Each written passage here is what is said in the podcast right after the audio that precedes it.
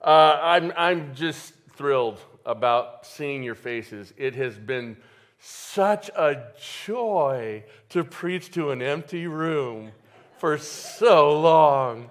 It's my spiritual gift of sarcasm, alive and well, right there.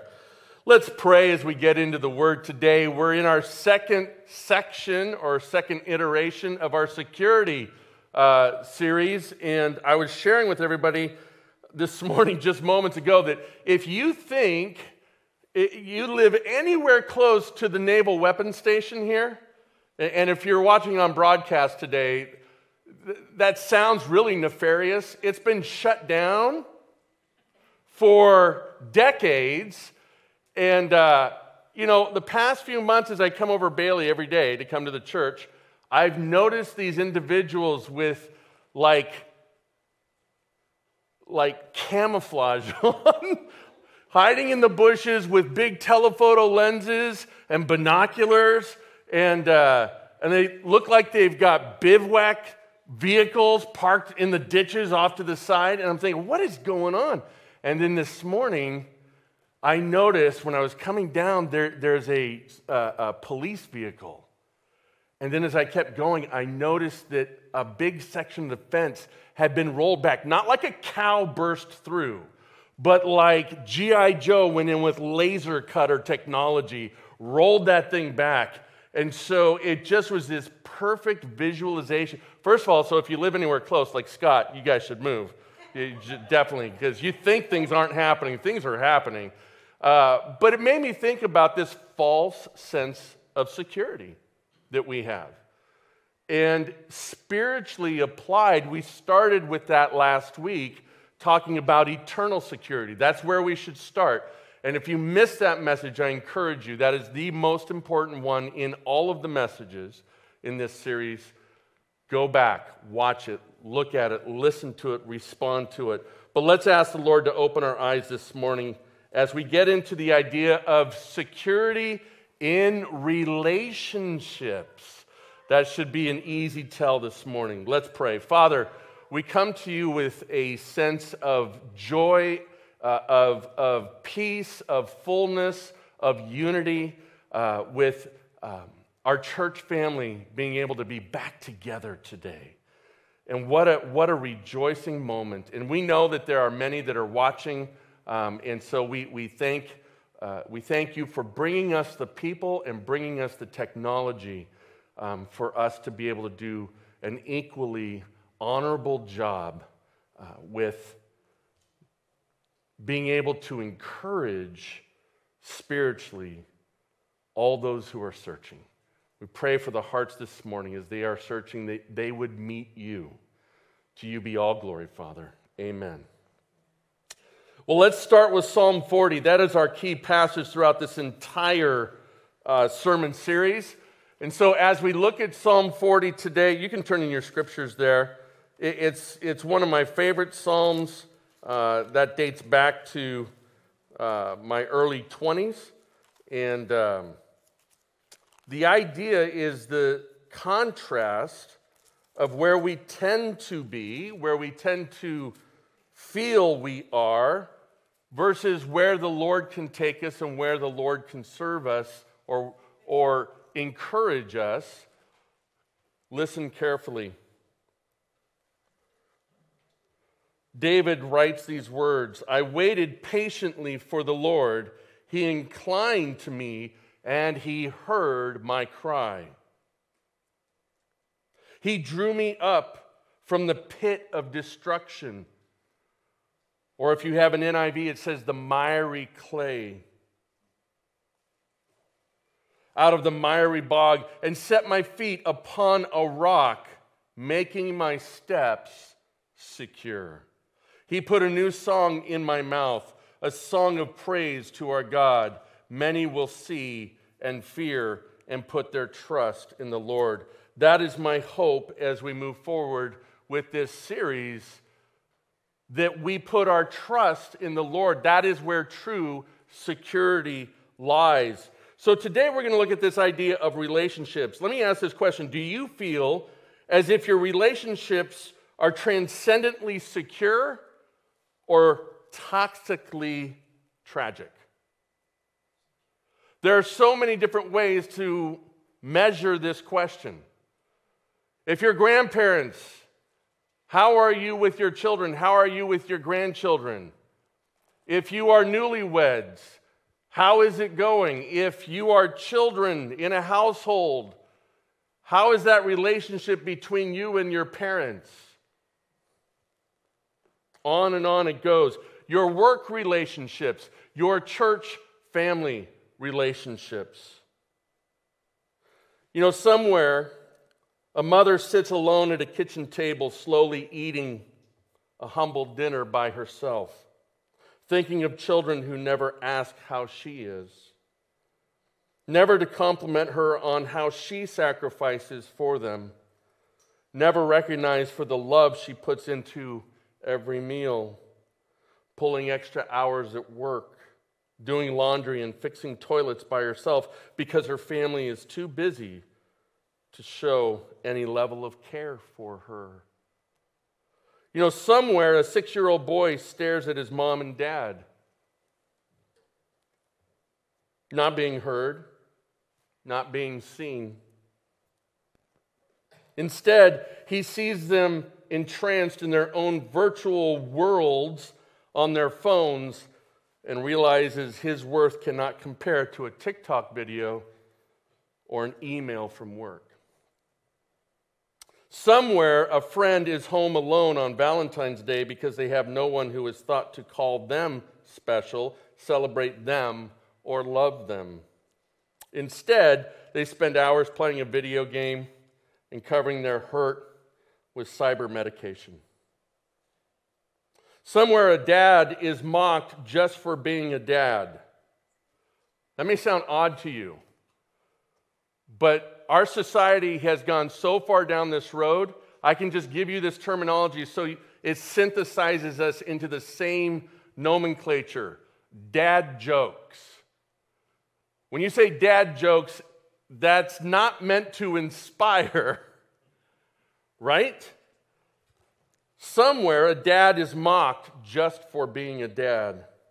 Eyes roll, and silence is a common message from the family. He can't remember the last time anyone in the family hugged him or recognized his talents, hard work, and success in providing for the family.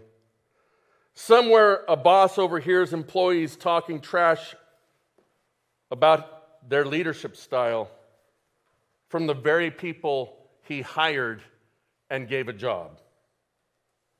Somewhere, a pastor becomes angry and bitter because the church he shepherds has decided to head in a new direction with a younger, more vibrant person. Don't get any ideas. Ow.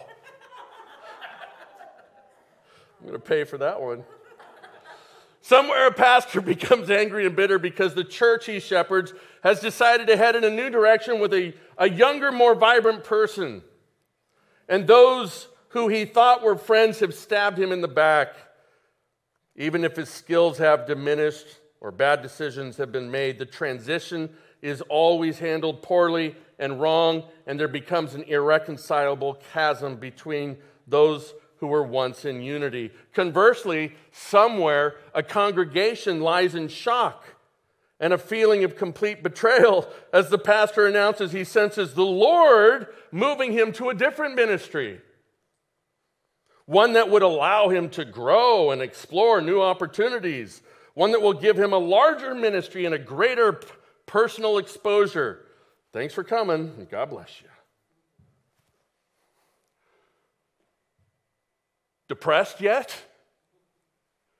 On this, what I term National Hallmark Day, you know, it's a giant conspiracy by Hallmark. My wife will tell you that every day is Valentine's Day in our house. I woke up this morning, got into my routine, came back into the bedroom, and, and there's a box on the bed. And the last thing I remember out of my wife's mouth on Saturday was, Don't get me anything. Okay? Let me just share with you this insipid thing called Valentine's Day. Uh, So she keeps saying, Don't get me any. I found this beautiful couch that I thought she would really, really like, but I was gone. I was out of town last week and they sold it. And so, probably not recommended, but I told her, Yeah, I was going to get you this really nice couch that I thought you're going to like, but it's gone. I can't get that. By the way, that's really good technique, guys. You should probably. Probably employ that. And, and what do I hear? Honey, you don't have to do that. Don't get me anything. So then, for about two weeks, my wife has been pining for a certain sweet. I don't understand that because I should be sweet enough. but she has been pining around the house for those See's candies, rectangular caramel suckers. You know the ones we're talking about, right? So I've got it all lined up. I've got a plan. And I, yeah, you better cover your eyes, son.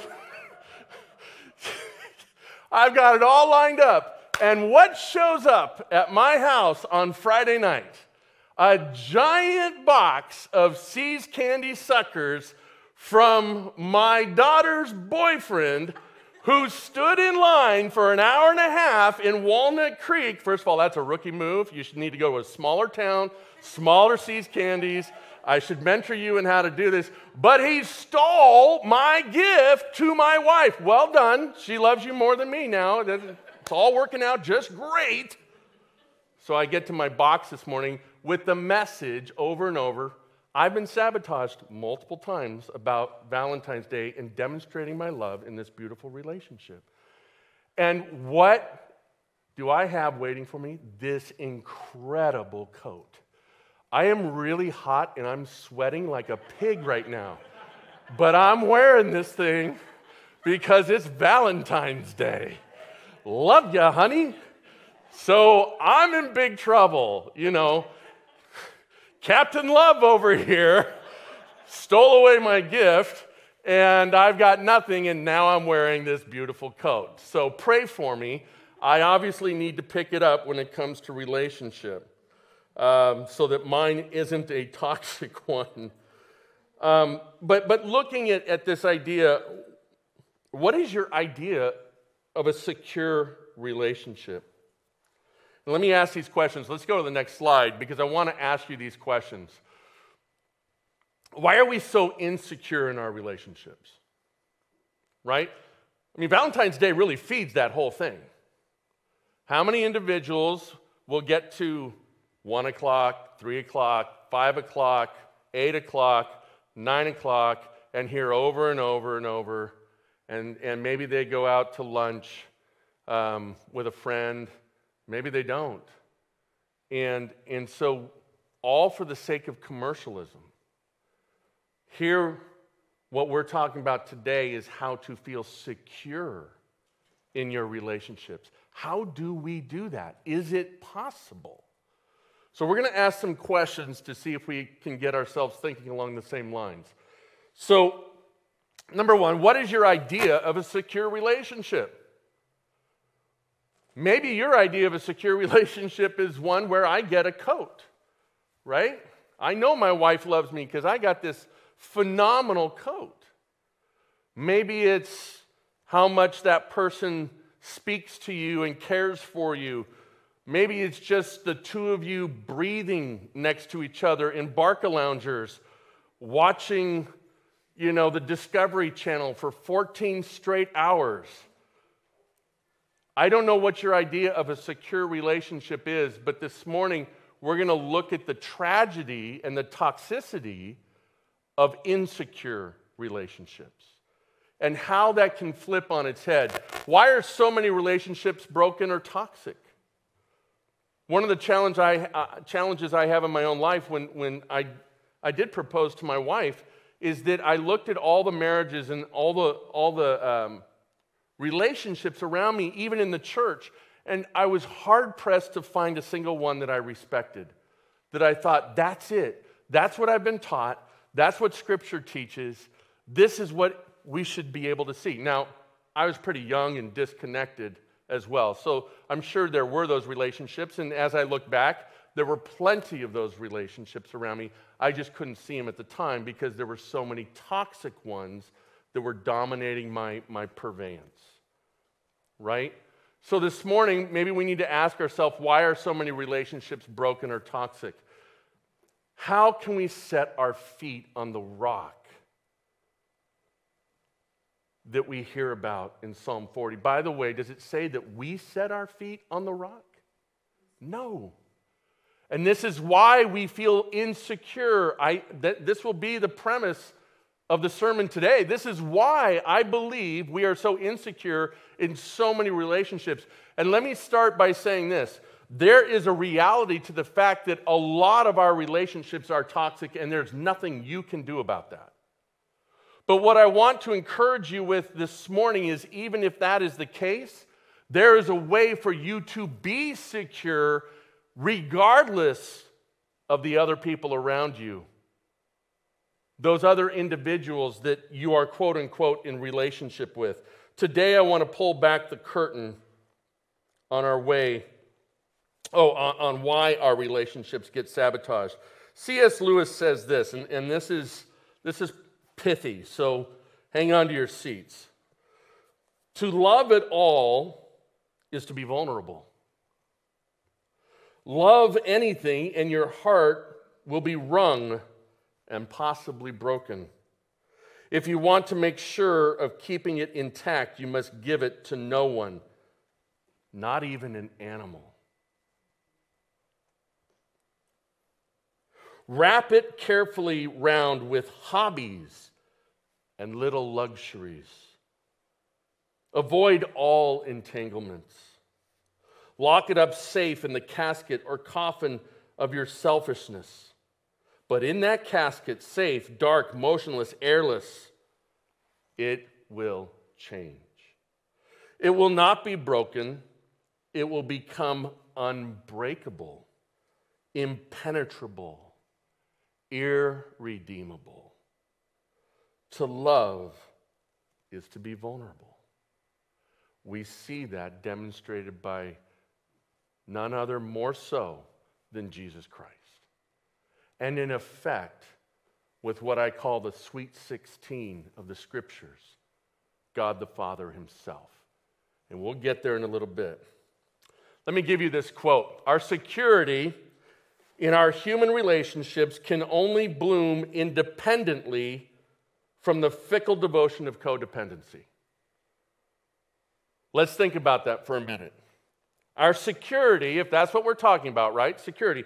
If our security in our human relationships can only bloom independently from the fickle devotion, I'm sorry, it can only bloom independently from the fickle devotion of codependency.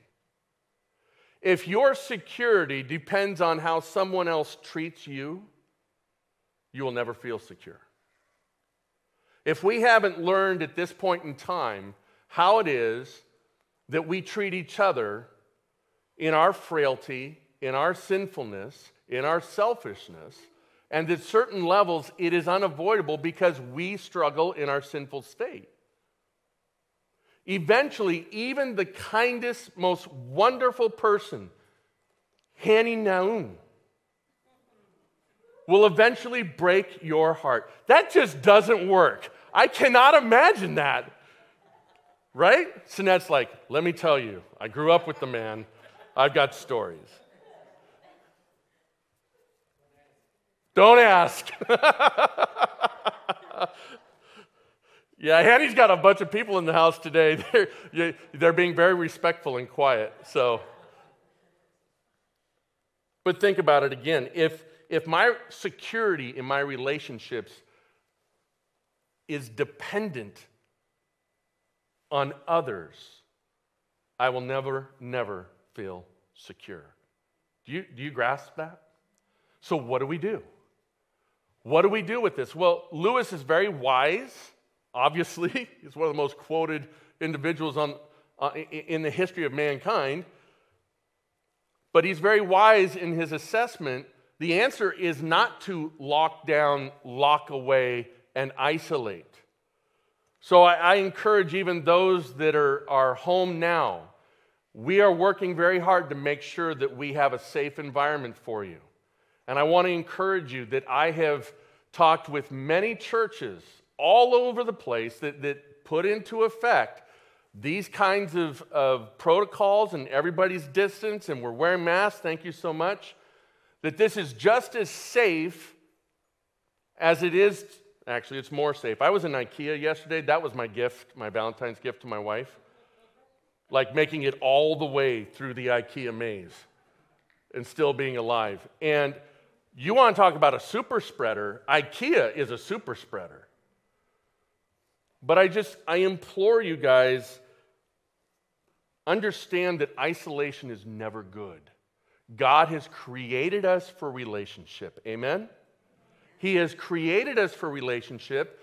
And what happens is when that relationship hurts, when we become insecure, we want to shrink back, right? Or we, in, in turn, become toxic ourselves. Let me encourage you and I think this is on the next slide. Here we go. Well done. Trade your common expectations for uncommon or godly expectations. One of the first parts of, of my premarital counseling with couples, the, the first session is on expectations. Because so much good or bad happens based off of expectations and not recognizing. It's amazing how much fun I have in those counseling sessions because I, I share with them, yeah, we're going to talk about expectations. And probably 80% of the time, they're like, well, that's kind of a waste of time. What are you talking about? Why would we need to? And by the end of that session, they're just sitting there with drool hanging out their mouth, just wondering, like, I never thought of that.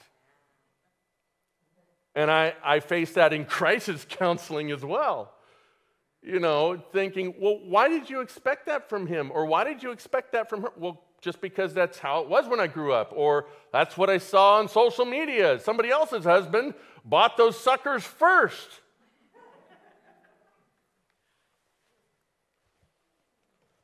Trade your common expectations for uncommon.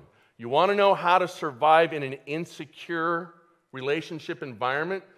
You've got to go to God, the one who demonstrated in the midst of absolute rejection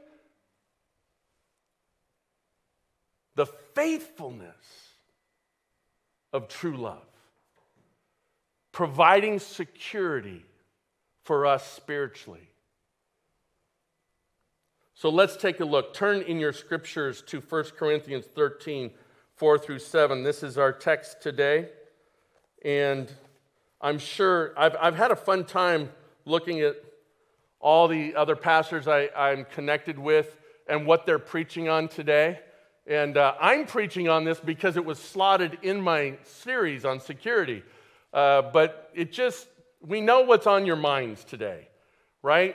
All you at home, if you have plans and you're going to do something special for uh, the one you love, raise your hand right now.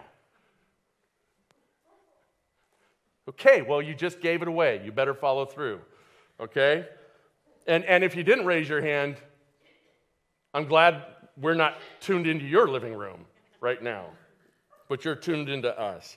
1 Corinthians 13, 4 through 7. Now, before I get there, actually, let's go back one slide. Before I get there, I want you to wrestle with this. This is the primary teaching point today. All right? This idea of how do we live securely in the midst of insecure relationships?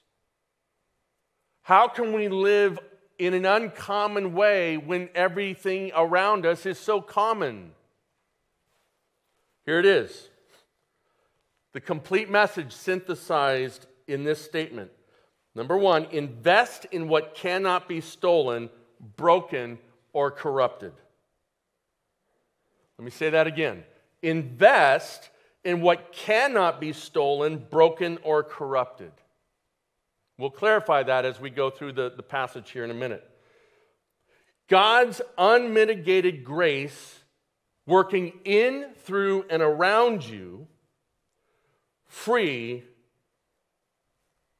from dependency of reciprocity. Number one, invest in what cannot be stolen, broken, or corrupted. That is a biblical concept. It's riddled throughout the New Testament. When Paul, when Christ, when John, when Peter all speak to the idea and the fact that what you do in your life and the time that God has given you, invest in the things that will have eternal security. Everything else is going to burn or fade or turn to what? Dust. So we're borrowing from that concept when it comes to our what? Our relationships. I, with borrowing from that word invest, think of it in these terms. How many of you walk up to an ATM that you have no relationship with and just expect it to spit money out to you? Right? That, that's kind of. First of all, if you're doing that, understand you are being filmed and, and it'll probably be used on, on a video somewhere. Just like, would you please just give me the money? Just give me the money. Let's go. Come on. I'm, I'm sensing some. I'm sensing some bad vibes here because you're not responding to me, right? But this is how we treat our relationships. If you want the reciprocity from the ATM machine, what do you need to do first? Before you put the card in, what do you have to do first? You better put some money in there if you want some money back. or that video is going to have a big relationship with you and some people with badges. This is not common to our thinking in our relationships, is it? What we are fed is that we know we're in love because of how this other person makes what? Makes me feel. How they complete me. Janine, you complete me. just for those at home, all the women in the room just went, oh. And all the guys eye rolled appropriately. But when you think about that ATM, my friends, it's a pretty poignant picture, is it not? You've got to put the deposit in. When you put the deposit in, how many of you walk up to the ATM and you're like, uh, I don't know if I'm going to be rejected? Some of us do, okay? But no, if you've put something into it, you have a confidence when you walk up to your bank and you say, Hey, I am requesting this action be done for what? For me. Now, it breaks down the further out you get, but you understand the point, right? That our society tells us that relationships are built on what the person does for me. And this is why we have a constant litany of broken and toxic relationships. Let me just say this is that sometimes when we speak about this and pastors speak about it and we look at the love chapter, we disregard the value of how a person makes me feel. Okay? We're not going to throw the baby out with the bathwater. It is perfectly fine to speak about the love and affection. Read Paul's epistles and how he speaks about his affection in his remembrance because of their faithfulness to God and to him, right? So that's fine. It's just don't build your security on that response back. That's where we can start to explore this and truly have security in all of our relationships, whether you have a toxic one at work, whether you have one within your own family, whether you have one uh, with your boyfriend, your girlfriend, your children, on and on. So we've got to invest in what cannot be stolen, broken, or corrupted. So, what does that mean? In, in, the, in the process of moving into security, we have to look at God's unmitigated grace. What does that mean? That means without holding back,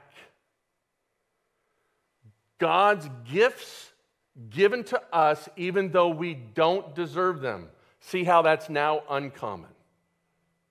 Rarely do we have relationships that are willing to sacrifice for someone who has not been kind to you, who has not been loving to you. That is not common, and that's where the relationship begins to become toxic and breeds insecurity. But what we're saying here is that we can draw upon God's unmitigated grace, grace that flows without hesitation, or grace that's given to us without us qualifying for it. Amen? And it works in me, in you. It works through us to those around us when we don't have the energy. And it works free from the dependency of somebody giving me something back. Can you possibly imagine living life like that? And being secure and satisfied. I am sharing with you today, and now we're going to look at the Word of God. I'm sharing with you that there is without doubt a way to do that.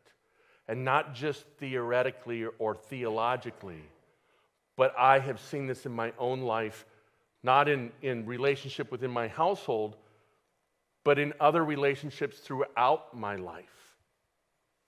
I have seen and heard about it from other saints, from people in the church, from mentors, from people that, that I performed their weddings years ago, decades ago. I have seen this work over and over and over. Let's get into it. 1 Corinthians 13, 4 through 7. Now, before we read through this, I have to help you reset your thinking. I don't actually have my premaritals read this love chapter. It doesn't exist in any of my materials. Don't you find that odd?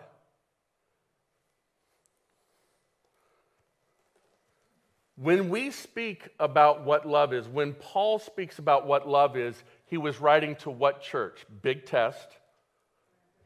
The Corinth church, yes, because it's in there. There's just a child running down the sidewalk. Oh, there's dad. Okay. Sorry, I panicked for a second. I felt insecure. He's a quick one. So, dad or the child? Zion. Zion. I wasn't naming names. Man, I'm telling you, where was I? Yes. That we look at this passage, when I say love is patient and kind, usually where we go with that is this idea that I need to then be what? Boy, you're assuming way too much. If, if you naturally think, well, then I need to be patient and kind, you're like level 400 on, on the marriage class. Because typically what happens is he needs to be patient and kind. Read this verse. This is what it means to be a believer. Read this verse. Hear my tone? patient and kind. But even if we look at it to ourselves, we're missing the point. Let me open your eyes and your heart to what Paul is actually saying. These attributes are of who? Man or God?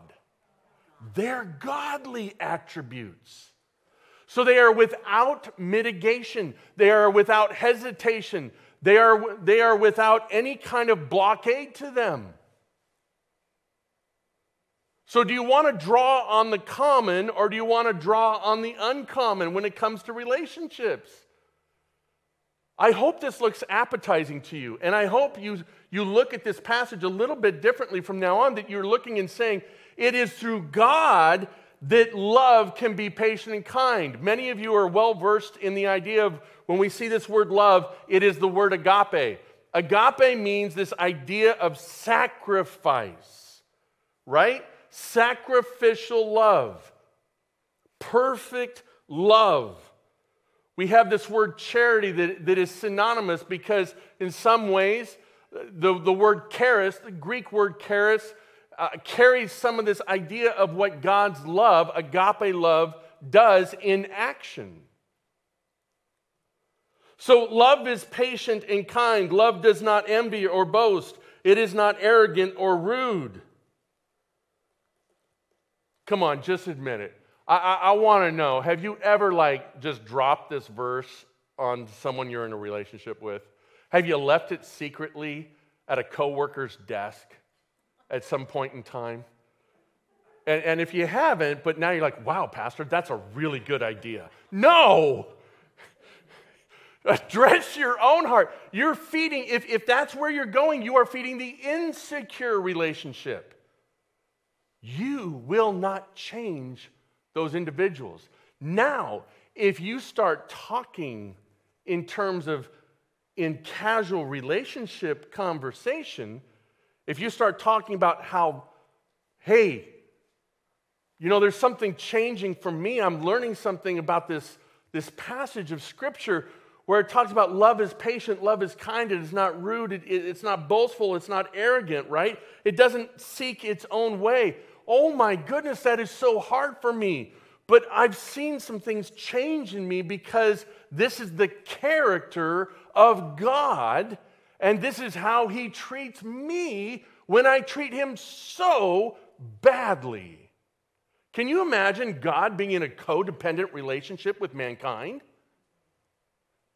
If he is not, then you stop. And so, if you stop, where do you go from there? You take on these attributes of who God is. You and I take on these attributes of who God is. Love is patient and kind. Love does not envy or boast. It is not arrogant or rude. It does not insist on its own way.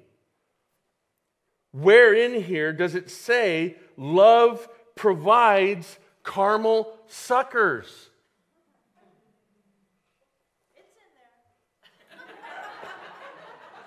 yeah, in the Aramaic.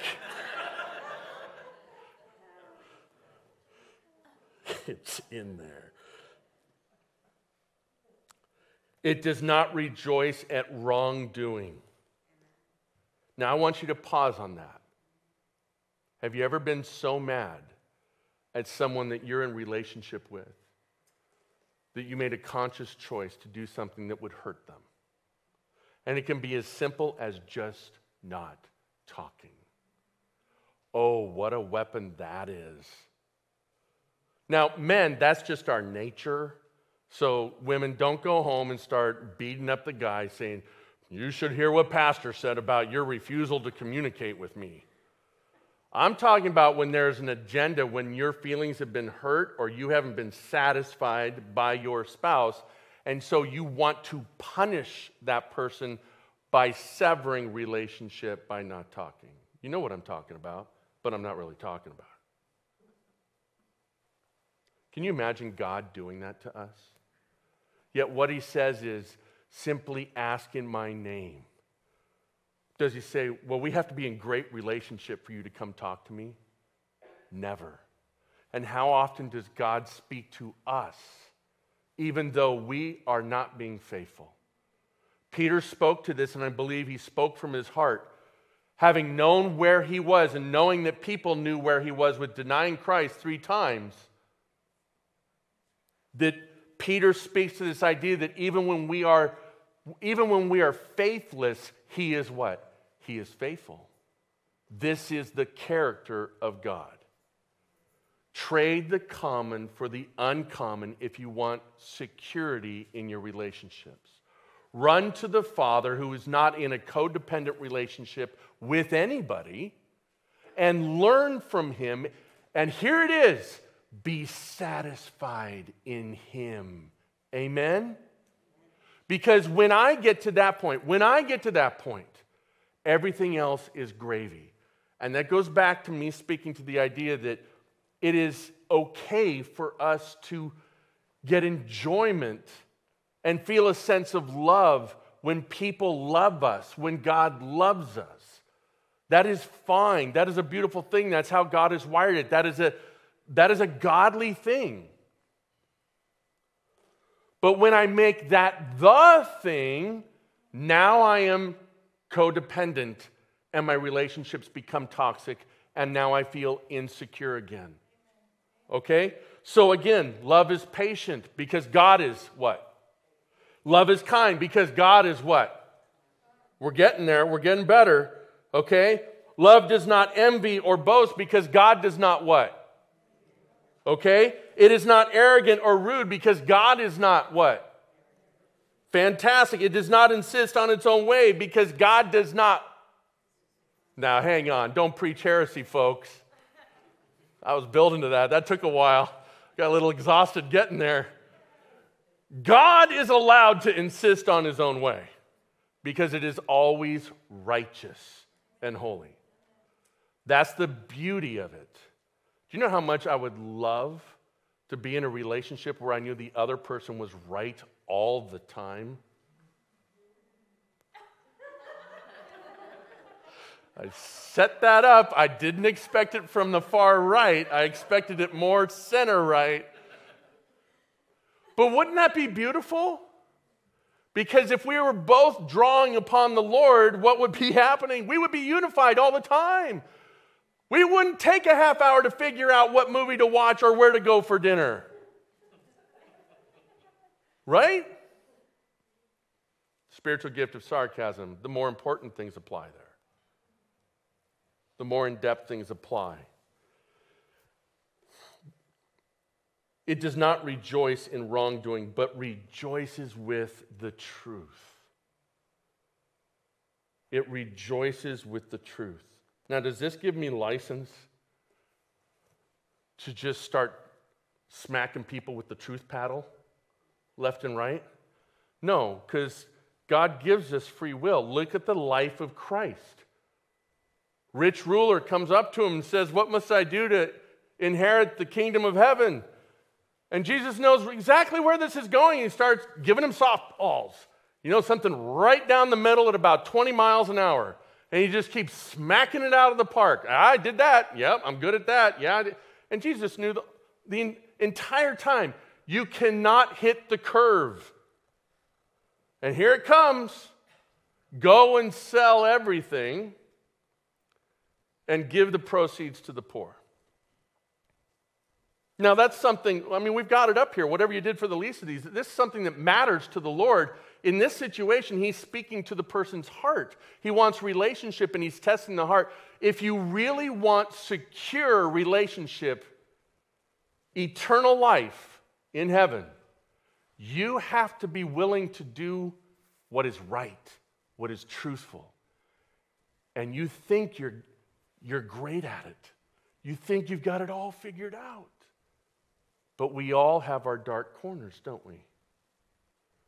And so the only security is the truth of the Lord.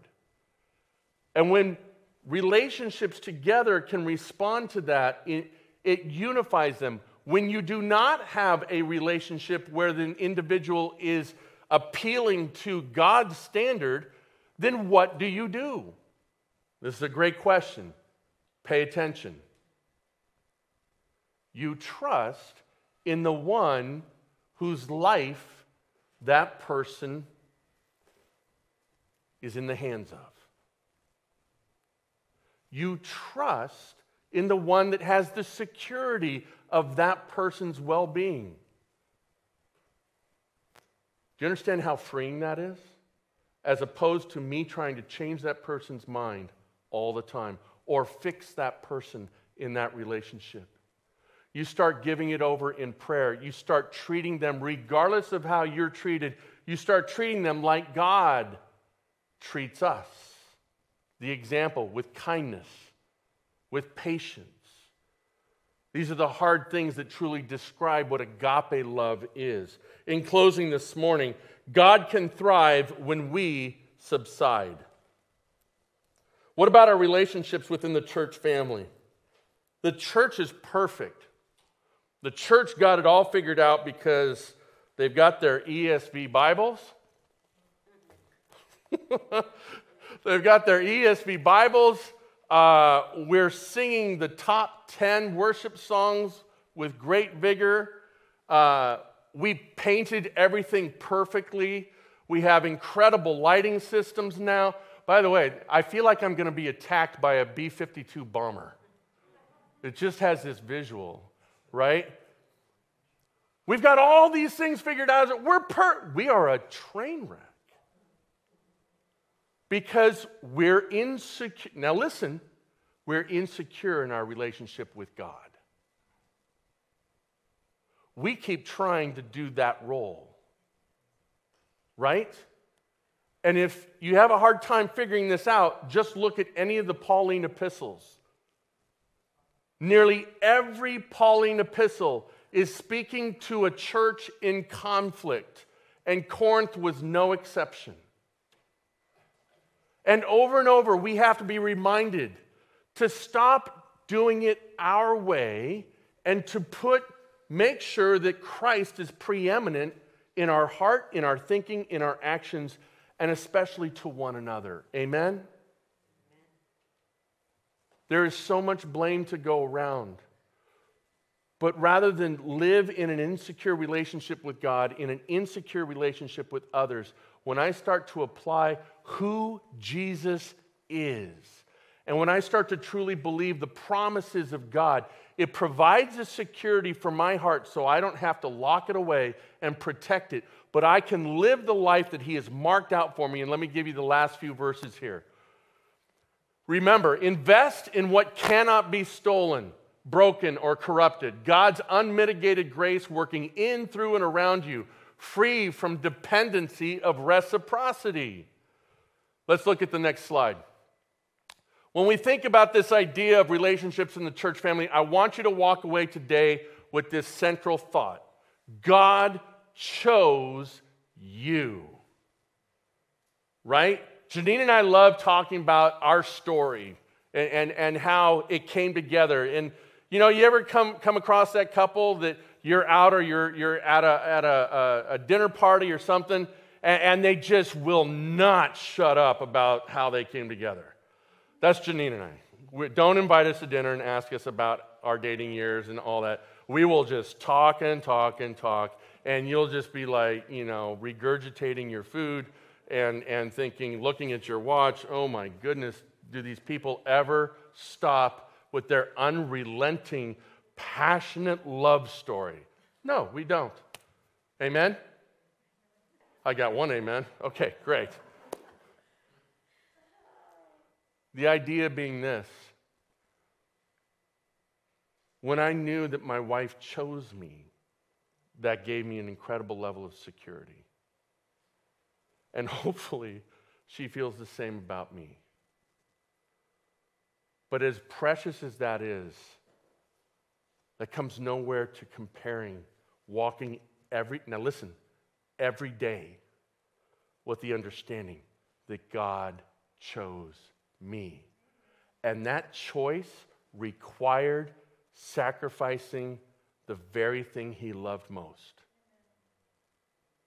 If that doesn't make me secure every day, John 15, 16 are the specific words. I chose you, right? Ephesians 2:10. For he what? Created us and was thinking about us before the creation of the world that we might do good things that he wants to do through us. How tremendous to know that he wants to do teamwork how incredible to have that security that God is teaming up with me. It's a much better show than the one we got last week with the Super Bowl. Lastly, it's what I call the Sweet 16. Remember, God chose you. For God so what? Loved the world that he gave without reciprocity, without codependency, without any requirement other than eventually we are now given the opportunity to choose in faith Him. But He never chose us, He never made that sacrifice based off of reciprocity. You want security? Go to Sweet 16. Let me close in prayer. As I do so, I'm going to ask that you just quietly meditate on what you heard. Let's just take a moment. There's a lot to unpack in there. I hope it speaks to your heart today. I look out, and just even as I look out at those that are tuned in today, I know because you live in this world with me that this is a subject that touches all of our hearts. Pursue Him. The scripture that came to me while I was away on conference this week is, is Hebrews 11 6. For those who earnestly seek him, he will reward you.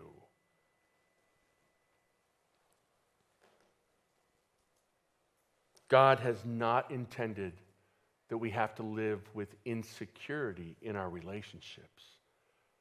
And because of him, we can do that. So just go to prayer with him. Whatever the challenge is, whatever the difficulty, whatever the Spirit's bringing to your mind, turn that over to him.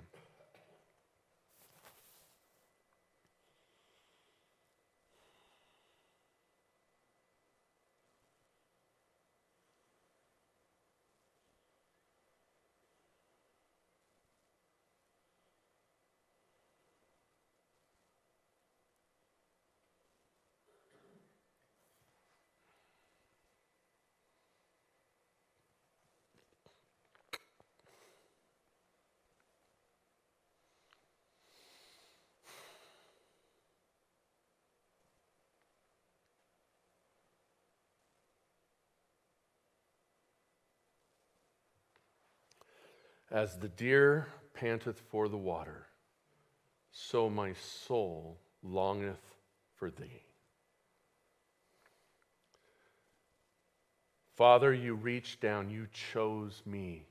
I pray for each person here in the room today and for those that are listening right now and those that may listen to this message later on.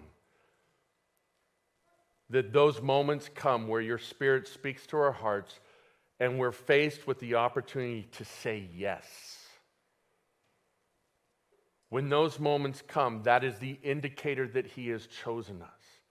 Let us not hesitate, let us not hedge our bets because of the insecurities of broken relationships around us, the hurt that has happened to us, the blame game of individuals throwing what man owns onto you, God, but let us see who you are in your truth, in your love, in your actions, and let us say yes. And let us walk in security, knowing that neither death, nor life, nor angels, nor principalities, nor height, nor depth, nor anything in the past, nor anything in the present. Nothing can separate us from the love of God.